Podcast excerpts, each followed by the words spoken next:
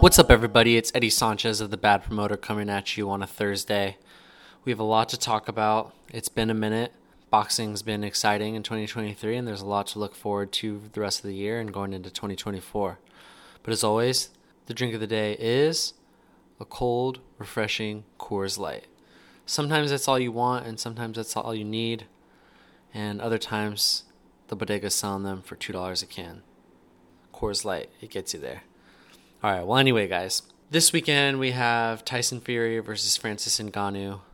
This has been a really great promotion and honestly has been pretty exciting to see leading up to the fight. Just seeing the social engagement, specifically on Twitter, and the promo video that was released by Francis Ngannou and, you know, the rest of the Top Rank team.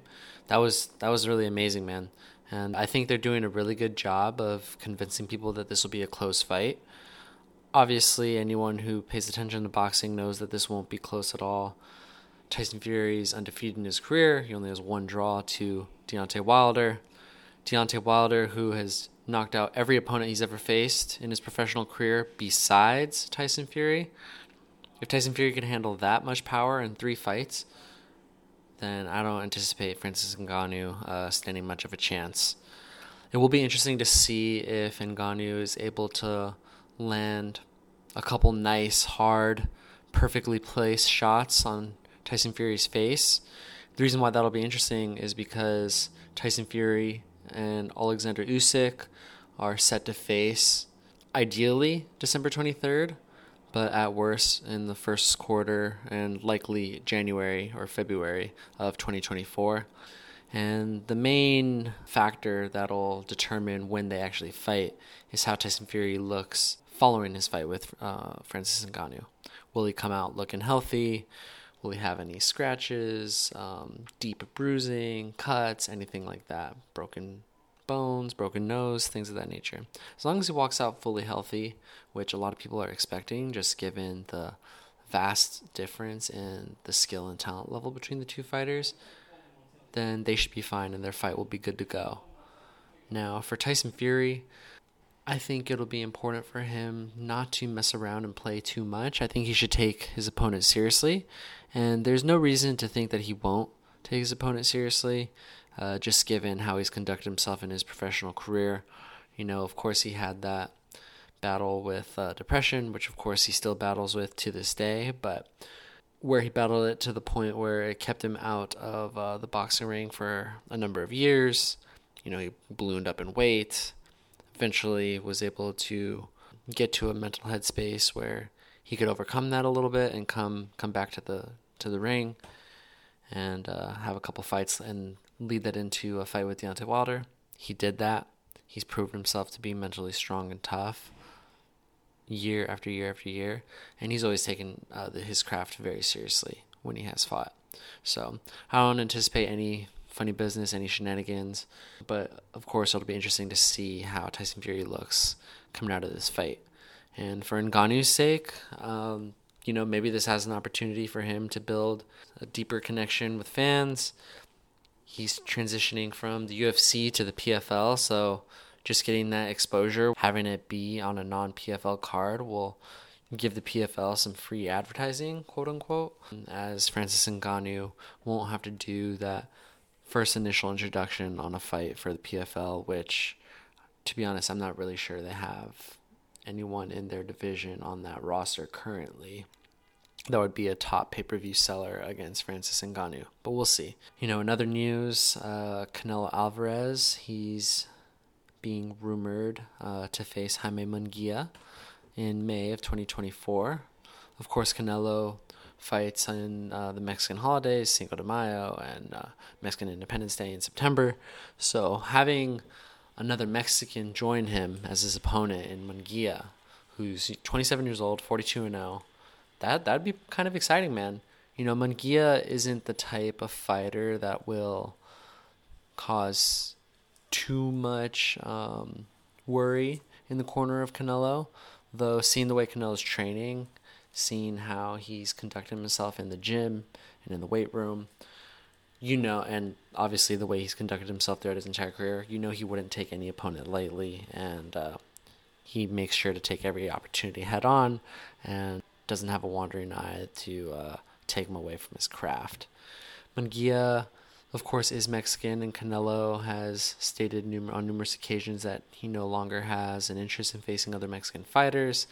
You know, a lot of people tabbed that as the primary reason for Canelo not wanting to face David Benavidez. You know, true or not, seems like he's going back on that now, and so people who want to see a Canelo versus Benavidez fight, that's something that they should keep in the back of their mind.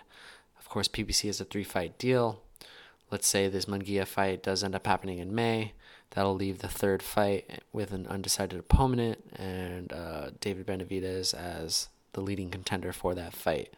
And of course, when you have a potential matchup like a Canelo Alvarez versus a David Benavidez, where it's the clear head and shoulders two guys in the division, and you've been building it for a number of years, you know, having that back and forth, people building their careers and, you know, getting a string of victories, and you have a contract written for Canelo where he's working with a specific promoter for 3 fights, it makes the most business sense for that huge matchup to happen in the last fight of that contract.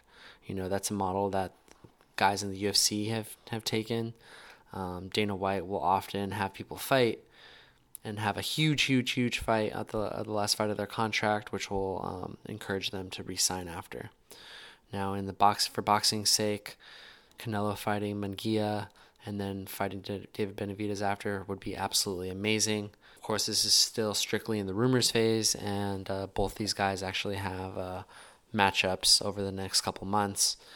David Benavidez, of course, is fighting Demetrius Andrade next month. That's going to be a really exciting fight. If Benavidez is to lose that fight, that kind of takes away all the glamour and allure for a Canelo fight away. I don't anticipate him losing, but I think Demetrius Andrade will give him some fits, just given his fighting style.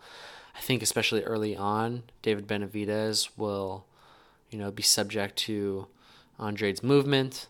But given David Benavidez's relentless attack and the sharpness with his punches, I think over the course of the fight, it'll just begin to break down Andrade, and so I'm anticipating Benavidez winning that fight by unanimous decision. Interestingly enough, Jamal Charlo, the twin brother of Jamel Charlo, is fighting on the undercard, and he will also be fighting Benavidez. No, obviously not David Benavidez, because he's fighting Andrade. He'll be fighting Jose Benavidez Jr., David's older brother. This will be a really interesting fight, of course, because this will be Jamal Charlo's first fight in 2.5 years, so we'll get to see where he still stands as a champion, if he's committed to the sport, if he looks completely washed, or, you know, he's trained hard enough and, you know, has the mental focus to come in and, you know, look good. If he does look good and he looks really good, he could throw his name in the ring and steal that potential spot from Jaime Munguia. I would keep him as a close contender for a potential Canelo fight, but only if it's that May fight.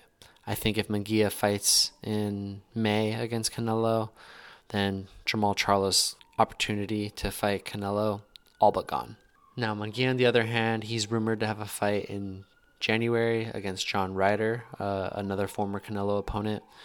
This is a tough fight, man, and this is one that I'm really excited to see if it does go down.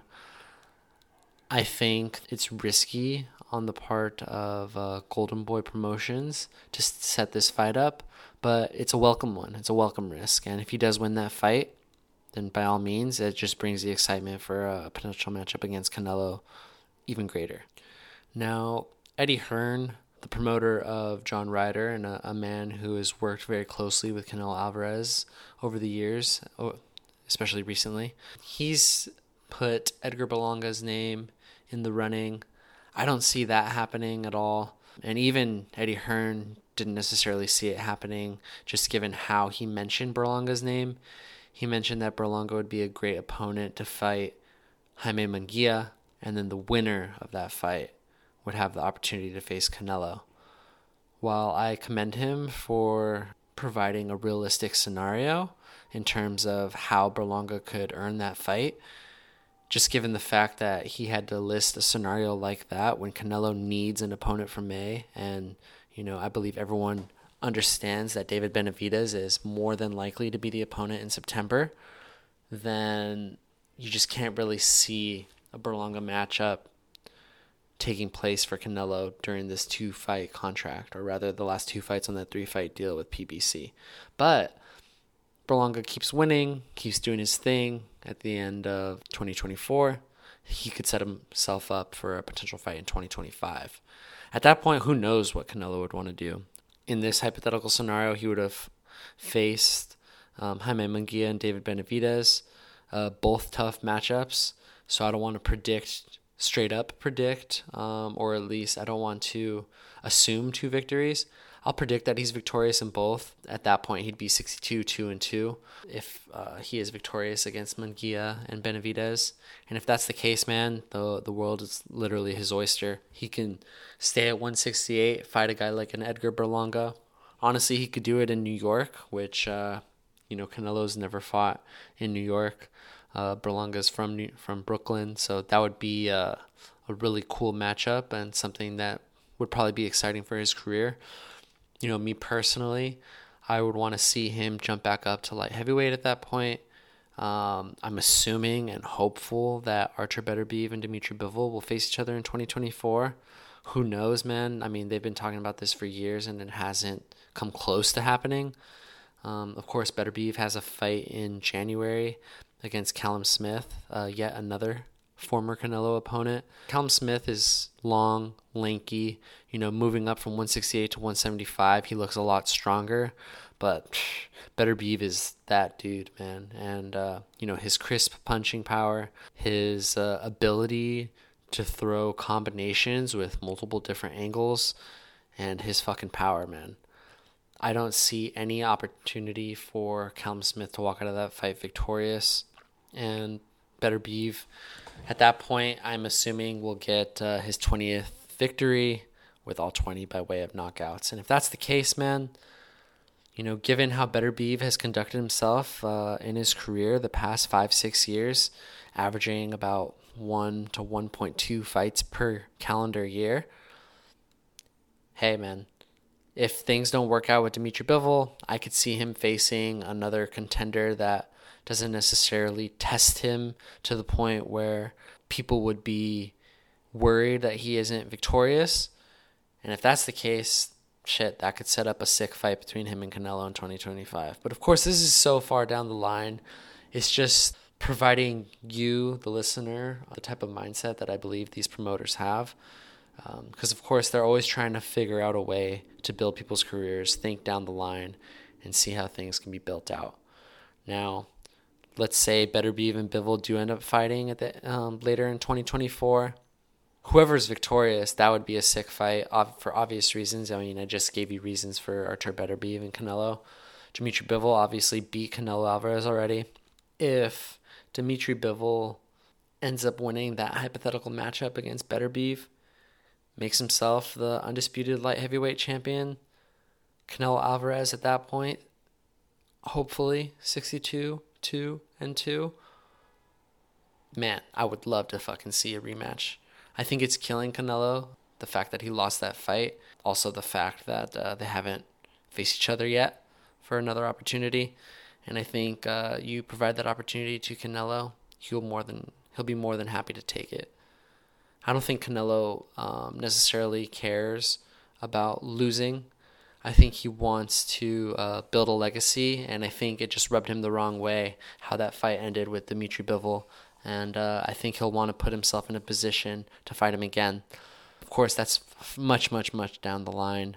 There's so much to look forward to before that as it relates to all these men that I've mentioned, and as it relates to other fighters as well. I mean, Amanda Serrano is a couple of weeks away from her fight. It'll be nice to see her again.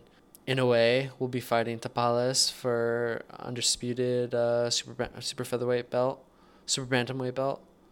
And shit, man, everyone's assuming Inoue is going to come out victorious in that.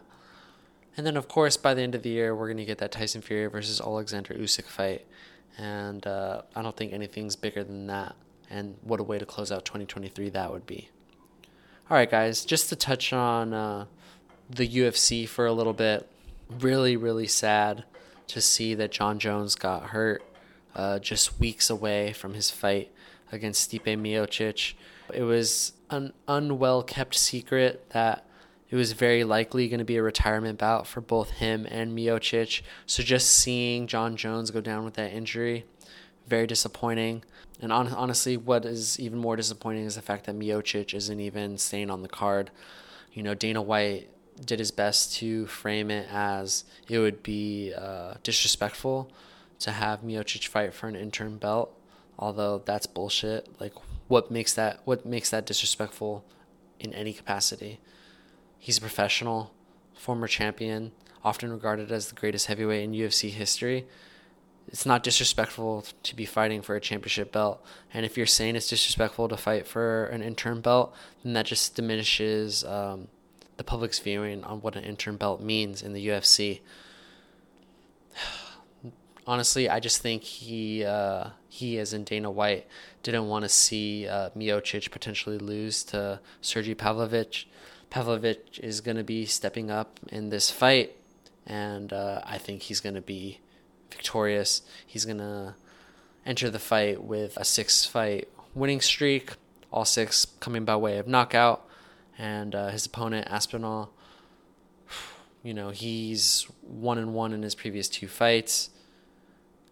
Man, it's just not the type of situation, especially coming in as a last-minute replacement, you'd want to be as an Aspinall, going against a guy like Pavlovich who has that power. I'm predicting Pavlovich will be victorious. And honestly, at that point, I would want to see him face John Jones for the belt once John Jones is hopefully healthy. The UFC would do right by John Jones and set the stage for him versus Miocic. And then at that point, it's up in the air whether we'd see the champion face the soon-to-be interim champion, whether that is a Pavlovich or an Aspinall. But at the end of the day, it is disappointing, and it'll be interesting to see. All right, everybody, thanks for listening to The Bad Promoter. As always, keep up with me online at TheBadPromoter.com. Keep listening to the podcast on Spotify, follow my Substack, and keep up with me on Instagram and Twitter at TheBadPromoter. Let's get it.